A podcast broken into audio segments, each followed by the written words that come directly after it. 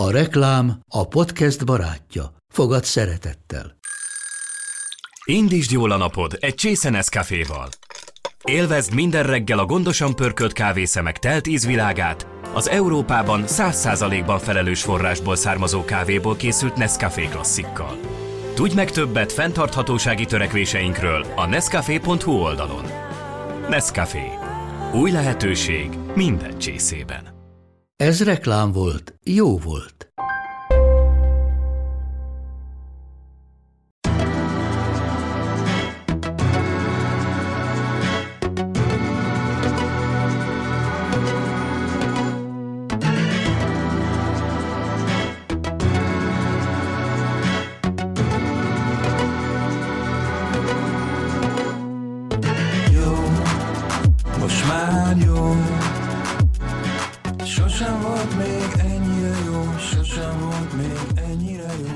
Sziasztok! Ez itt az Index Cultural podcastjának új adása. Én Clark Dávid vagyok, beszélgetőtársam Motalin Dóra lesz. Sziasztok! A vendégünk pedig Tuzariter Bernadett, vagyis hát nem tudom, Bebinek hívnak a filmben, úgyhogy hivatalosan is lehet téged Bebinek nevezni. Vagy vagy csak a, az interjú alanyod, vagy az alanyod szólíthatott így. Nem, hát lehet bár, hogy köszönöm a meghívást. Sziasztok. Ja, hát köszi, hogy eljöttél, és ugye te rendezted, vagyis hát te gyakorlatilag készítetted az Egy nő fogságban című dokumentumfilmet, ami ugye tavaly Sundance-re is bejutott, és most ö, a magyar mozikban is be fogják mutatni. Ö, április 18-tól, azt hiszem. Igen, igen. És ö, rengeteg kérdésünk van. Ö, engem igazából az érdekel a legjobban, ö, bár tudom, hogy ez a legkevésbé izgalmas, de engem iszonyatosan érdekel Sundance. Hogy, ö, De bocs, de miért rátérünk a Sundance-re? Bocsánat, Jó. tényleg csak, hogy egy picit azt mondjuk el, hogy miről szól Ez ez, igen, a ez film. igaz. Tehát, hogy foglald össze te, mert ugye abból indulunk ki, hogy a, a mi hallgatóink nagy része ezt még nem látta, Igen. hiszen csak most kerül moziba. Mi, a, mi az egy nő fogságban története? Igen, ez egy dokumentumfilm, ami egy olyan nőről szól, aki tíz éve szolgál egy családot fizetés nélkül. A szabadságában korlátozzák, és én bejutottam oda, hogy ott forgassak, és, ez a, és a forgatás közben úgy dönt, hogy ő meg akar szökni. És én tulajdonképpen ezt a szabadságba visszavezető utat követem nyomon. Ugye azt mondjuk hogy ez Budapesten játszódik, tehát Budapesten forgattatok, és az, hogy nagyjából mikor készült, azt el lehet mondani? Igen, én 2014 és 16 között forgattam, így nagyjából, és akkor utána még volt egy-két év, egy év utómunkánk, vagy másfél, és 2017 novemberében mutattuk be az ITFÁN először. És a film főszereplőjéről, hogy milyen ez a nő, hány éves, egy picikét beszélnél róla, őt hogy hívják, stb.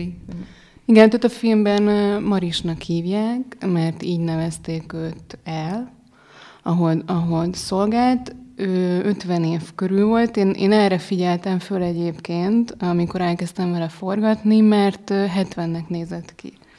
Olyan barázdás, olyan, olyan öreges volt az arc, és engem nagyon izgatott ez az arc. Én semmit nem tudtam az ő körülményeiről, csak, csak ezt az egyet tudtam, hogy egy sokkal idősebbnek kinéző arc. Ez nagyon érdekelt, és ezért kezdtem el forgatni vele tulajdonképpen. Tudjuk, hogy sok mindenről nem beszélhetsz pont a, Maris védelmében, meg a, a saját biztonságod érdekében, de mégis hol találkoztatok? Te egy budapesti filmes vagy, vágó, ő egy, egy szolgasorban élő asszony. Hol, hol futottatok ti össze? Hol csodálkozhattál rá? Ször?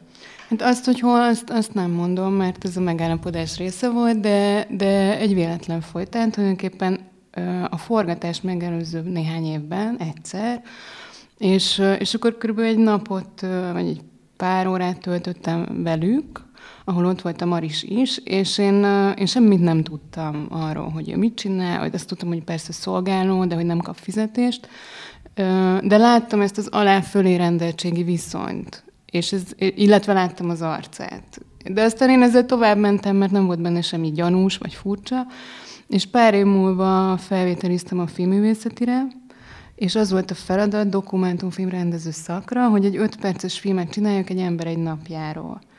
És nekem az volt a vizuális koncepció, hogy én csak egy arcot szeretnék mutatni végig a filmben, hogy érzelmeken keresztül meséljem el ezt az öt percet, egy ember egy napját, És akkor beugrott a Maris arca, hogy milyen, milyen izgalmas, hogy ott biztos sok érzelem lezajlik egy nap alatt azon az arcon.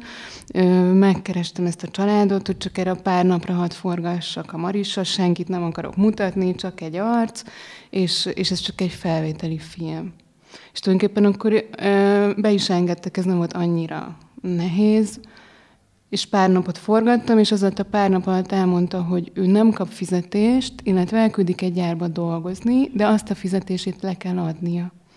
És akkor ugye elkezdtem nagyon finoman, lassan kérdezgetni, óvatosan közeledni hozzá, és egyre több forgatási napot kérni, és természetesen mindezt úgy, hogy én nem árultam el ezeket a titkokat, amiket megtudtam. Uh-huh.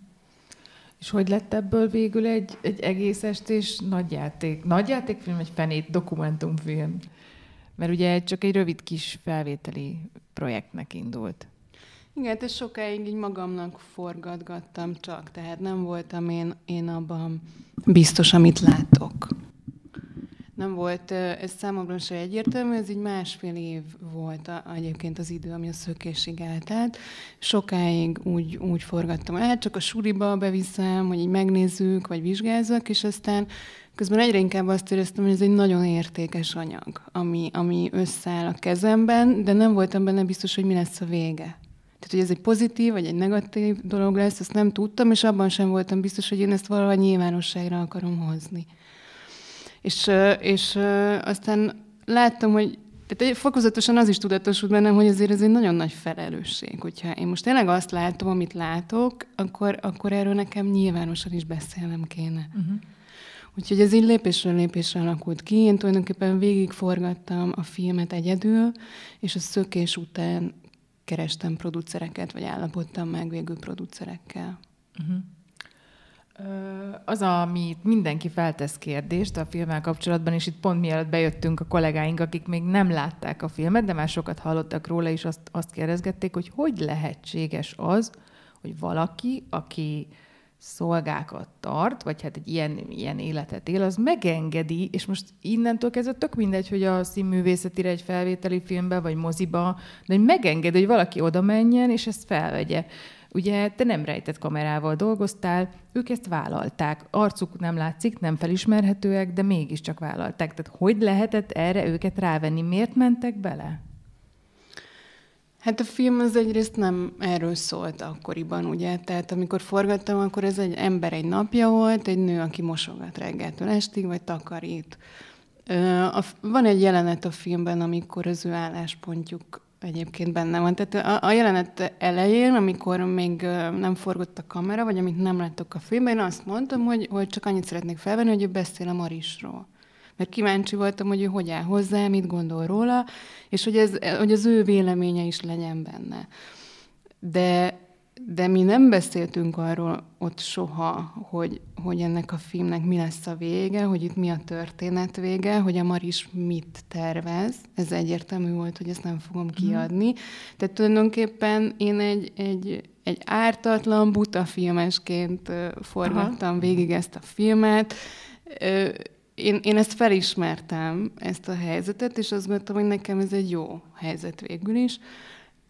Egy idő után pénzt kértek azért, hogy ott forgathassak, és akkor ezt természetesen megbeszéltem a Marissan is, hogy ő erről mit gondol, de úgy voltam vele, hogy, hogy egy játékfilmnél már rég helyszínt kellett volna fizetnem, meg egy csomó minden, tehát végülis nekik nem érdekük, hogy én itt legyek, nekem viszont ez az egyetlen eszközöm arra, hogy még maradhassak és akkor, és akkor tulajdonképpen létrejött köztünk egy megállapodás, tehát akkor már egy szerződéssel, egy rendes hivatalos megállapodás létrejött köztünk, amiben ők bele is egyeztek, hogy én ezt használhatom. Uh-huh. Ez alapvetően nem tűnt sokáig számomra sem egy, egy komoly dolognak, vagy egy...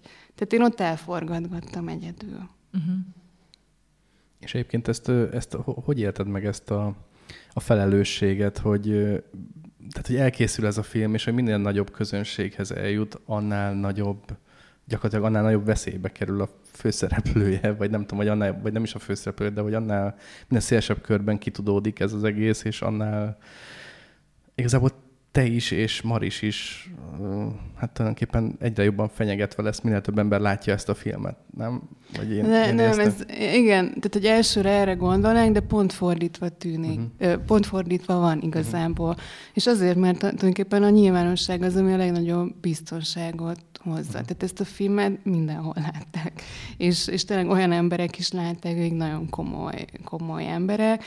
Én, én, én azt gondolom, hogy ennyire biztonságban soha nem volt mondjuk a Maris sem, nyilván ő, ő, mi is folyamatosan kapcsolatban vagyunk vele, tehát én nem gondolom, hogy ettől tartanunk kéne. A forgatás feltétele volt az, hogy én garantálom az anonimitást, én ehhez tartottam magam mai napig. Nyilván én ehhez addig tartom magam, amíg minden rendben van. A filmből az jött le, hogy ők nem is igazán gondolják úgy magukról, hogy amit csinálnak, az problémás erkölcsileg. Tehát, mint hogyha épp ellenkezőleg valamiféle büszkeség lett volna a most tudom, hogy nevezzem őt, a, nem nevezném házigazdának, mert az azért kicsit eufemisztikus lenne, tehát mi ő a rabszolgatartó, szolgatartó asszonyból, mintha inkább büszkeség árat volna. Tehát ők valószínűleg nem érzékelték azt, hogy ez problémás. Igen, hát ez is, ez is volt ugye az oka annak, hogy én ott dolgozhattam. Tehát nyilván előttem nem történt semmi olyan, ami, ami nagyon durva lett volna. Tehát ezért ez, ez a film, ez egy, ez egy vágott anyag, ez tulajdonképpen, tehát erre mindenki szokott figyelni, hogy a kamera előtt ne csináljon olyat, ami nagyon gáz. Én nyilván azt csinálom egy, egy, egy dokumentumfilm forgatás esetében, hogy feltérképezem a valóságot, hogy mi, mi a valóság, és ahhoz felveszek képeket, hogy ezt rekonstruálni tudjam a vágószobában. És, és pontosan ez volt, hogy, hogy ők, ők nem gondolták, hogy ez probléma. Sokáig én sem értettem, hogy mi ez az egész. És aztán volt egy ilyen hiú ábrádom, hogy, hogy, én, hogy én valahogy rávezettem őket arra, hogy ez nem, nem mm. helyes. Hát ezt elég gyorsan a véleményüket elmondták erről, hogy mit gondolnak, úgyhogy ezt hagytam, úgy voltam, hogy jó, hát ezt ítélje meg más. Én nem akarok ítéletet mondani, én megmutattam, amit, amit láttam, amit tapasztaltam, és akkor majd mindenki eldönt, hogy mit gondol erről. Az, hogy nem sikerült rávezetned őket arra, hogy amit tesznek a Marissal, az helytelen, az, az, az miből derült ki, vagy hogyan próbálkoztál ezzel, hogy hogy lehet ezt finoman érzékeltetni, hogy ember, te gyakorlatilag szolgát tartasz, akit nem fizetsz meg semmilyen módon, akit esetenként bántasz szavakkal, vagy tettekkel. Tehát, hogy hogy lehet ezt finoman érzékeltetni, hogy ez gáz? Hát nem lehet nagyon, ezt őszintén lehet csak érzékeltetni. Nyilván azért megvoltak a korlátaim, hogy ezt meg tudjam tenni, tehát azért nem volt az, hogy én hosszan próbáltam rávezetni vagy győzködni, de, de azért ugye a véleményemet néha úgy, úgy jeleztem, egyértelmű, teljesen utasításba ütköztem, szóval egyértelmű volt, és nem is tényleg nem voltam abban a helyzetben, hogy én itt keménykedj. Igen, úgyhogy úgy, úgy, úgy, úgy, úgy voltam, hogy ez, ez nem az én dolgom ezt, ezt megoldani. Uh-huh. Másfelől viszont más valakit, a Marist, mégiscsak rávezetgetted valamire, és itt jön be az a nagy kérdés, amiről én már vitatkoztam másokkal, akik látták a filmet, hogy mennyire voltál te benne abban, hogy a Maris ráébredt a saját helyzetére. Mert ez a film, ez olyan szempontból abszolút nem egy hagyományos dokumentumfilm, hogy te nem egy kívülálló vagy végig, hanem egy idő után a te személyed, a te jelenléted, a te gondolataid segítik a Marist abban, hogy ráébredjen a helyzetére, és aztán cselekedjen. Mennyire volt tudatos a részedről, hogy őt rávezeted arra, hogy nem kell ebben a szituációban bent ragadnia? Hát ez, ez tudatos volt. Én, én nekem ennek abszolút egy emberi oldala volt. Én azt gondoltam, én ódivatúnak tartom azt az elképzelést, hogy egy dokumentumfilmes maradjon kívülálló. Én nem értem, hogy miért maradjon kívülálló. Tehát szerintem, szerintem nekünk van olyan szabadságunk, hogy eldöntessük, hogy akarunk-e reagálni az előttünk történő eseményekre, vagy nem. Nyilván, hogyha ez felvállaltan történik, tehát hallod az én hangomat, és én azt nem vágom ki, akkor szerintem ezzel nincsen probléma. És én azt gondoltam, hogy, hogy, hogy számomra az volna etikátlan, hogy én nem reagálnék egy nő szenvedéseire. Hát én mégiscsak egy emberként vagyok ott, és egy embert látok, nem, nem pedig egy főszereplőt látok. Uh-huh. És ez nekem nagyon fontos volt. Én nagyon megsajnáltam őt egy idő után, úgy sors, sors társnak akartam érezni. Tehát, hogy, hogy mellette akartam lenni, igazságtalanságnak éreztem, ami vele történik, még akkor is, hogyha nem fogalmazódott meg bennem, hogy ez pontosan mi, hogy, hogy ez mennyire súlyos, akkor is az, az, az egyértelmű, hogy egy igazságtalanság van, és én ebben mellé akartam állni. És láttam azt, hogy ő nagyon, nagyon szeretett hiányos, tehát hogy őt nem szereti senki, és akkor én őt szeretni akartam, tehát jelezni akartam, hogy ő, hogy ő egy nagyon kedves és értékes ember, ha születésnapja volt, akkor ajándékot akartam neki vinni, mert tudtam, hogy ő senkitől nem kap. Uh-huh. Tehát törődni akartam vele, és ennek nem filmes okai voltak, hanem emberi. És, és nekem az egyértelmű volt, hogy ezeknek, tehát az emberi oldalnak felül kell írni a filmes dolgokat. Az elején mondtam neki, hogyha bármi zavarja, hogy, hogy ne forgassak, bármikor, akkor lerakom a kamerát. Ez is fontos volt, hogy ő jól érezze magát a, a társaságomban, és azt gondolom, hogy tulajdonképpen a bizalom ennek köszönhetően kezdett el kiépülni köztünk. Ugyanakkor mégsem az történt, hogy te azt mondtad neki egy ponton, hogy figyelj Maris, ez tűrhetetlen, ami veled zajlik, itt van 20 ezer forint, azonnal szökje meg, hanem ennél kevésbé direkten. Én azt éreztem, mint hogy te így inkább finoman vezetgetnéd rá, tehát mint azt akarnád, hogy benne szülessen meg ez a döntés. Nem? Tehát sokkal direktebb eszközeid is lehettek volna arra, hogy kihozd ebből a helyzetből. Nem? Nem, hát ez nem ilyen egyszerű, mert tehát itt két dolog volt. Egyrészt nem csak az a kérdés, hogy ki tud-e jönni, hanem hogy szabad is tud-e maradni. Azt tudtam, hogy sokan visszaesnek ilyen helyzetbe. Ugye én nem vagyok ennek a szakértője, de, de valahogy világos volt, hogy neki kell megerősödnie annyira, hogy utána szabad is tudjon maradni. A másik az, hogy ugye ő abban élt már vagy tíz éve, hogy neki megmondják, hogy mit csináljon. És én őt tisztelni akartam annyira, hogy ő szabadon dönthet. Nyilván ő, ő tudta az én véleményemet, tehát ismerte azt, hogy, hogy én mit gondolok erről a helyzetről, én mindig mellette álltam, de, de nekem fontos volt, én, én, én hittem abban, hogy ez jó döntés, hogy, hogy ő dönthet a saját sorsáról, és hogy tulajdonképpen ez egy tanulási folyamat, és ez egy olyan folyamat, amiben ő visszanyeri az önbizalmát. A másik dolog az volt, hogy fogalmam nem volt, hogy hova lehet fordulni. Uh-huh. És addig nem is tehettem semmit, amíg ő maga nem állt erre készen. Mert hiába mondom neki, hogy menjünk el, hogyha ő nem akar elmenni, és közben fél. Nekem ugye ez a kérdésem, hogy azt mondtad, hogy a producereket akkor kerested meg, amikor már végül is készen volt valamennyire a film. Én mennyire befogadóak a magyar producerek egy ilyen filmre? Tehát amikor elmondod, hogy miről szól, és hogy itt van, nem tudom, másfél óra, akkor mit szólnak, hogy jaj, de jó, vagy... Hát akkor szerintem már könnyű volt igen mondani, miután leforgattam egy ilyen anyagot, mert azt gondoltam, hogy ami a kezemben van, az egy kincs. Uh-huh. A forgatás alatt volt más producerekkel így megbeszélésem, meg egyébként sok tanácsot kértem általam elismert rendezőktől, és inkább az volt a nehéz időszak. Mert ugye akkor, akkor volt már valamennyi nyersanyagom, de nem volt még egy összeállt film.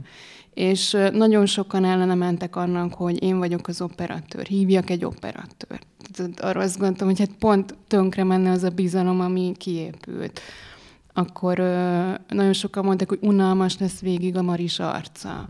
Megpróbáltak lebeszélni arról, hogy, hogy a, a gonosz, vagy a, a arca, vagy a, csak a keze látszódjon. Tehát, hogy miért nem látszik az arca. És, tehát, hogy úgy éreztem, hogy én, én nem akarok megfelelni ennyi elvárásnak. Én, volt egy pici időszak, amikor, amikor ezt így átbeszéltük, de még nem tudtam, hogy most akkor megállapodjak, ne állapodjak, és, és kimentem forgatni, és ott álltam a kamerám, és azt éreztem, hogy Jézus, most ez jó lesz nekik, vagy nem lesz.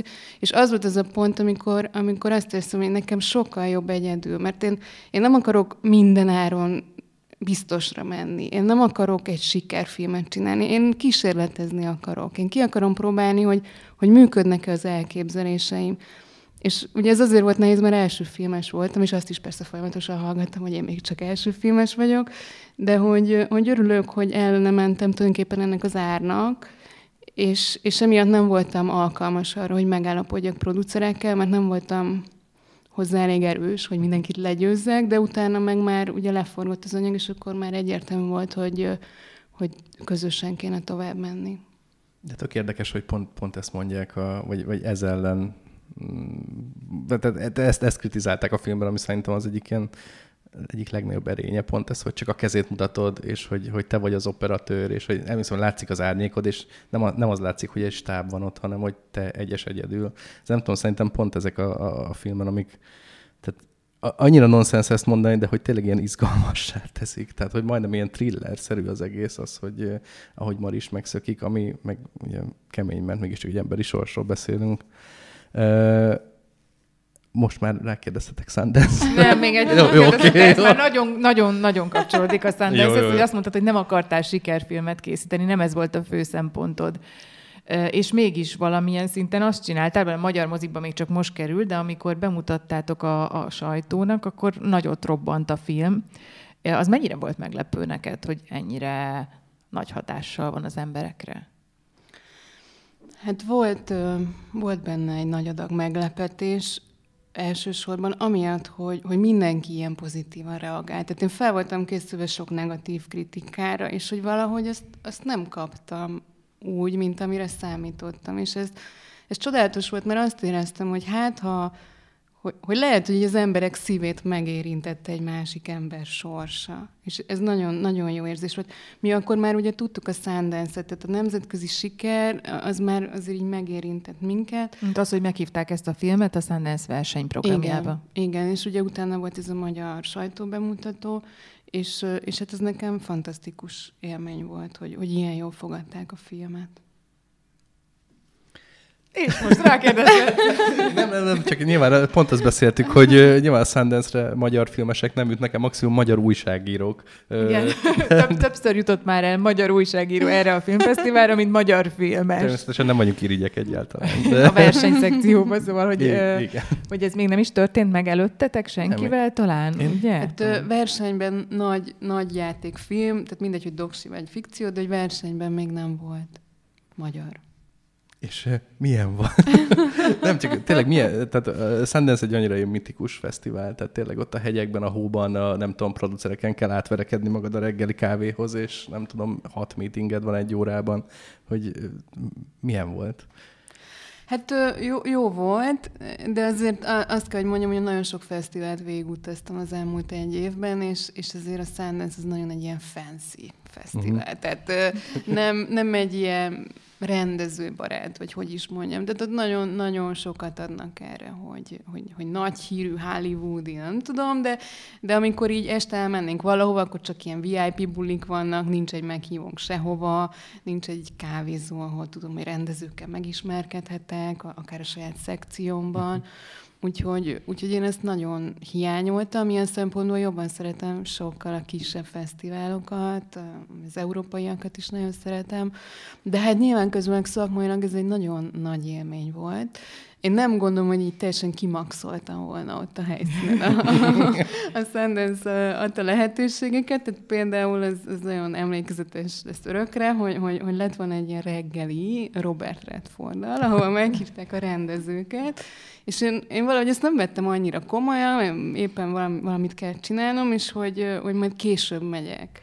És akkor oda mentem később, és kiderült, hogy ez egy pikáp lett volna pont időben, ami fölvisz a házámba, úgyhogy ezt az egészet bebuktam. és akkor mondtam, hogy hát ez tök jó, hogy mégis itt vagyok, ezért vagyok itt. De, de a vetítéseink azok fantasztikusan mm. sikerültek, nem tudom, négy vagy öt vetítés volt, mindig teltház, több száz ember, nagyon jól értették a filmet, és, és hát ez egy csodálatos élmény volt. Azt mondod, hogy nagyon jól értették a filmet. Voltak azért különböző különbségek mondjuk a magyar reakciók és az amerikai reakciók között? Tehát Amerikából is ugyanúgy lehetett vágni ezt a helyzetet, ahogy, ahogy itthonról? Igen, és nekem, nekem ez volt a leg, legmegdöbbentőbb. még. Tehát bárhova utaztam azt, hogy a filmet értik mindenhol, a, a különbséget, az, abban éreztem a különbséget, hogy milyen mértékű az áldozat hibáztatás. Uh-huh. Tehát Amerikában egyáltalán nem teszik fel azt a kérdést, hogy de hát ő a hibás, miért nem ment el. Európában többen, és Kelet-Európában még többen. És ez nagyon, nagyon érdekes volt. A, a lelkesedés is más. Tehát valahogy az amerikaiak azok ilyen rettenetesen lelkesek és elkötelezettek voltak utána. Nagyon, nagyon megható volt, hogy oda jött egy nő, aki mondta, hogy, hogy köszöni ezt a filmet, hogy ő is túlélő, hogy ő is ilyen helyzetben volt és kiszabadult. Tehát nagyon... Egy nagyon... amerikai nő volt kint? Igen, uh-huh. igen. És akkor olyat is hallottunk, hogy ott mentünk a buszon, és hogy az egyik nő meséli a kisfiának, hogy hogy milyen szép filmet látott tegnap, hogy, hogy hogy nem szabad viselkedni a másikkal, és ezt meg neki is meg kell nézni. Szóval, hogy ezek voltak az első olyan, olyan élményeim, hogy, hogy a film az, az hogyan hat az emberekre. És ez most egy nagyon kegyetlennek hangzó kérdés, ez egy gyakorlati haszna. Mi volt számodra ennek most ezeken a szép élményeken túl? Tehát mint filmesnek, mit tudtál ebből a fesztiválból profitálni? Hát a, a fesztiválból úgy nagyon nem éreztem, hogy bármit profitáltam volna. Az biztos, hogy több meghívásunk lett más helyekre a Sundance miatt. Én ott kicsit csalódott is voltam, mert előtte felhívtak ilyen amerikai producerek, hogy hú, majd nagyon használjam ki a lehetőségeket, nagyon legyek észne, és akkor konkrétan semmilyen lehetőség nem jött. Viszont, viszont utána aztán elkezdtek így lassan keresni, tehát jöttek, jöttek megkereséseim, majdnem, majdnem minden országból volt producer, aki felajánlotta, hogyha a jövőben koprodukciót szeretnék, akkor keressem őket. Mm. Akkor ezek a filmfándoktól is jeleztek, hogyha támogat, hogyha van új filmtervem, akkor küldjem be a, hozzájuk is. Tehát ö, ilyen konkrét ajánlat nem érkezett, de, de, de rettentő nagy ismerettségre is tudtam szert tenni, amit fel tudok használni a jövőben. És a Sundance után sok-sok hónappal megint írtak a filmedről az amerikai sajtóban, amikor az Oscar jelölések kapcsán volt pár cikk, amelyik megemlítette, hogy szerintük, mármint a szakújságírók szerint ennek a filmnek is ott lenne a helye. Tényleg? Ti ezeket nem, nem, nem is jutott el hozzá? Pedig volt, Mi most lehet, hogy nem azt mondom, hogy tucat szám, de voltak komoly lapokban olyan cikkek, uh-huh. amik arról szóltak, hogy szerintük a legjobb dokumentumfilm kategóriában ennek a filmnek is a jelöltek között kéne lenni, de akkor ezek szerint erről nem is tudtál. nem, utólag, nem. utólag kapsz Nem, hát én tudom, hogy mi miért nem jutottunk el odáig, szóval igazából sajnos nem ezen múlott volna. Öm, a, azzal tisztában voltam, hogy a film mondjuk így a top 20-ban benne van a tavalyi évben világszerte. Tehát világszinten. A dokumentum termést. Így, így van. Tehát az esélyeinket nagyjából tisztában voltam, viszont sajnos meg kell felelni bizonyos feltételeknek, amik ilyen praktikus dolgok, ahhoz, hogy az Oscar nevezésig egyetlen eljussunk. És ilyen például az, hogyha, tehát vagy egy olyan fesztiválon kell nyerni, amit az Oscar kvalifikál, uh-huh. hogyha te itt ebben a bizonyos kategóriában nyersz, akkor kvalifikált vagy. De hát ugye ez politika is, tehát nem egy olyan fesztiválon voltunk, ahol tök egyértelmű, hogy miért az a film kapja, nem volt egy jó film, de legalább mehet az Oscarért. Uh-huh. És akkor ugye a másik lehetőség, az meg anyagi kérdés, hogy, hogy az a feltétel, hogy New Yorkban és Los Angelesben egy-egy hétig minden nap nem tudom hány vetítéset kell, hogy legyen egy moziban. És, és ez kb. 20-30 ezer dollár ennek a költsége. És mi sajnos ezt nem tudtuk megoldani. Egy, én azt gondolom, hogy ez egy forgalmazói mulasztás volt, a külföldi forgalmazó mulasztása, mert, mert ő az elején nagyon mondta, hogy ez meg lesz oldva, aztán nem foglalkozott vele. Minden esetre nem lettünk kvalifikáltak az oszkára, akármennyire is szerettünk volna, mert tudtuk, hogy jó esélyen indulnánk, és ezért a jelentkezésünket nem is fogadták el. Uh-huh. Még, még idén is küldhetnénk egyébként, de ugyanezek a feltételek. És ez most sem tud teljesülni. Hát, hogyha nem tudunk olyan, olyan producert találni, aki tulajdonképpen ezt meg tudja finanszírozni, ezt a moziforgalmazást, akkor nem.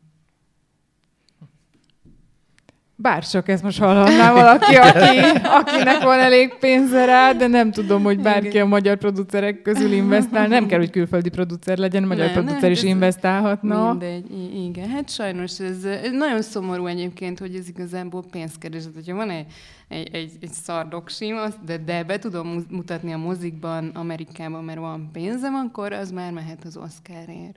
Uh-huh. És uh, ugye mondtad, hogy voltak producerek, mondták, hogy a következő filmterved van, meg koprodukciók, de akkor keressenek, és van? Tehát vannak terveid, amikkel akarsz foglalkozni, vagy, vagy várod, hogy egy organikusan, mint ahogy ez a film is, hogy így megtaláljon téged egy téma? Hát van olyan, ami elkezdett érdekelni, erről így nem beszélnék mm. még így részletesebben. Öm, elsősorban Amerikában ö, gondolkozom, mm. Hogy ott forgatni, de szeretnék koprodukciót. Nagyon, nagyon nehéz a finanszírozási része.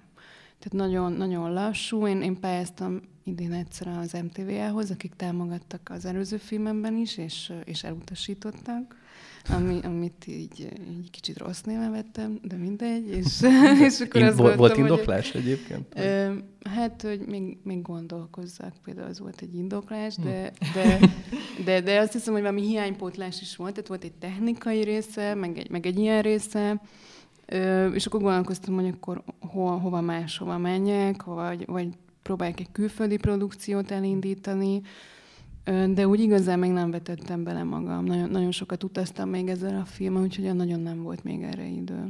De beszéltünk egy kicsit már a forgalmazói bénaságokról. Az egy forgalmazói bénaság, vagy annak mi az oka, hogy bemutattátok ezt a filmet a magyar újságíróknak tavaly évelején? Rengeteg cikk megjelent, ezek vezető anyagok voltak, amik mind dicsérték a filmedet, tehát bekerült a köztudatba de nem lehetett megnézni moziban, tehát rám akkor csomóan írtak, olvasói leveleket is kaptunk, hogy jó, de mikor tudjuk, hol tudjuk megnézni, és akkor ugye széttártuk a kezünket, hogy hát nem. Ehhez képest most kerül moziba a film, ennek mi az oka ennek a hosszú szünetnek? Hát volt, ami a mi részünkről volt ilyen halogatás, volt, ami forgalmazói részről volt. Minket azért meglepett ez a nagyon nagy siker, vagy ez a nagy vízhang tulajdonképpen. Én is azt gondolom, hogy tavaly a filmdíj környékén, amikor megkaptam a Magyar Filmdíjat, és az egy, az egy jó, jó időzítés lett volna.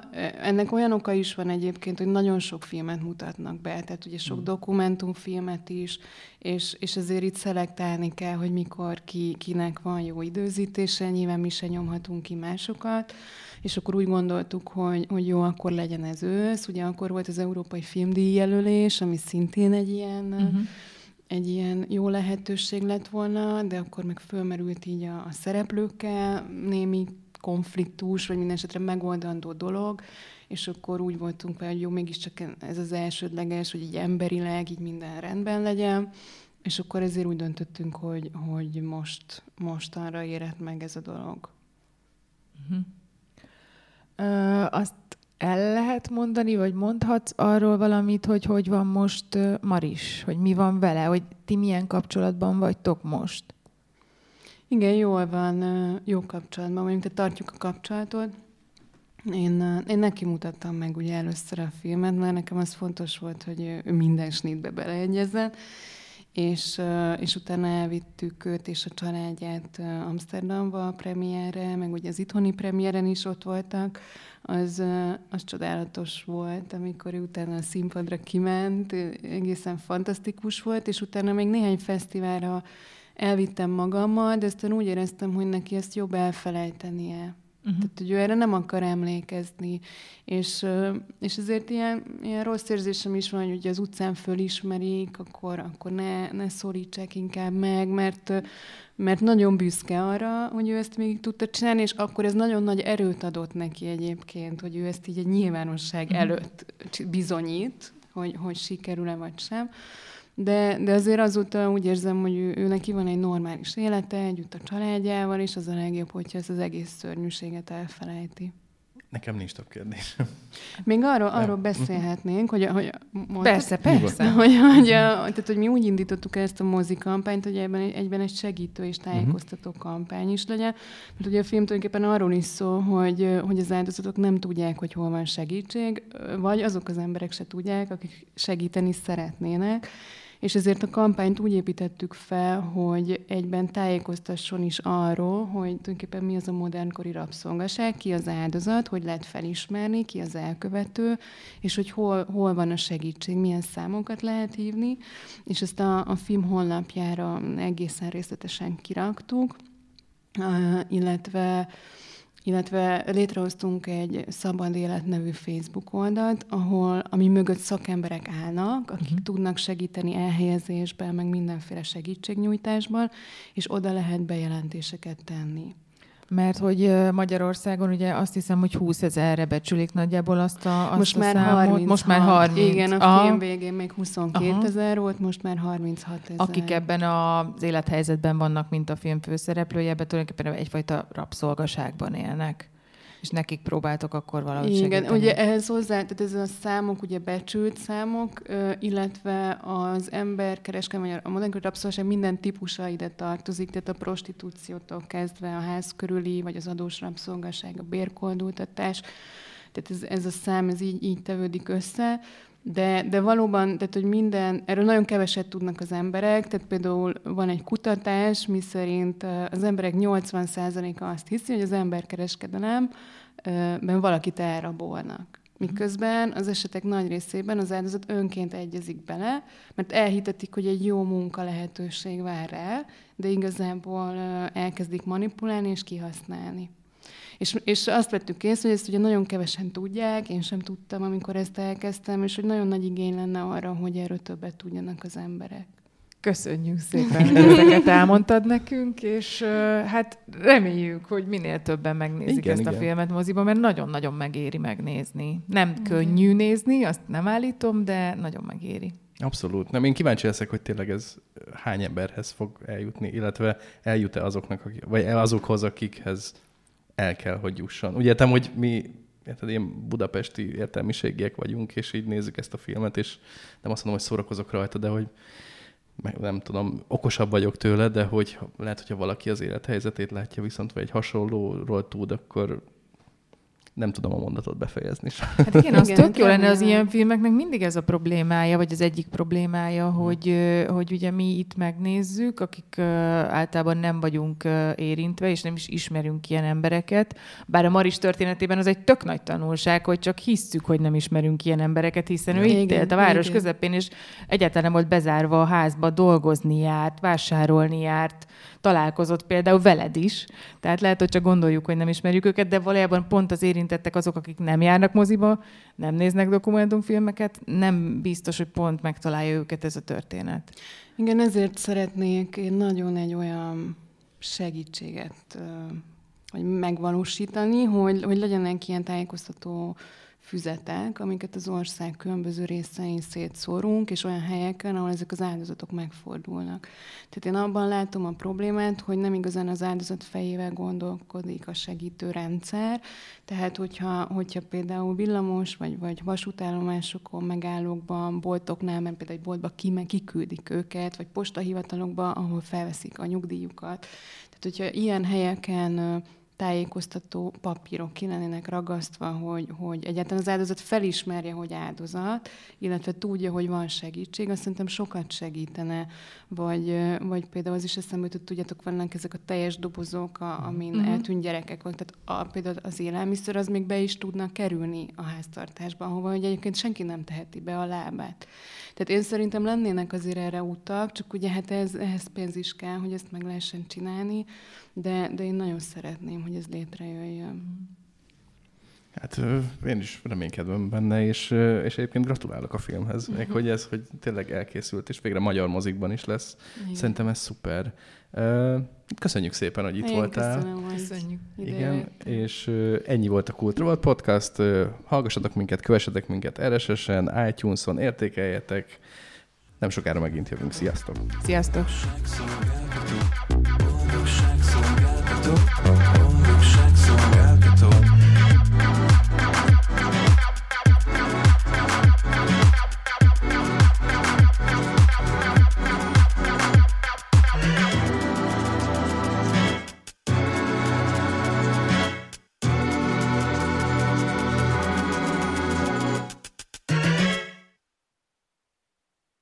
A műsor a Béton partnere.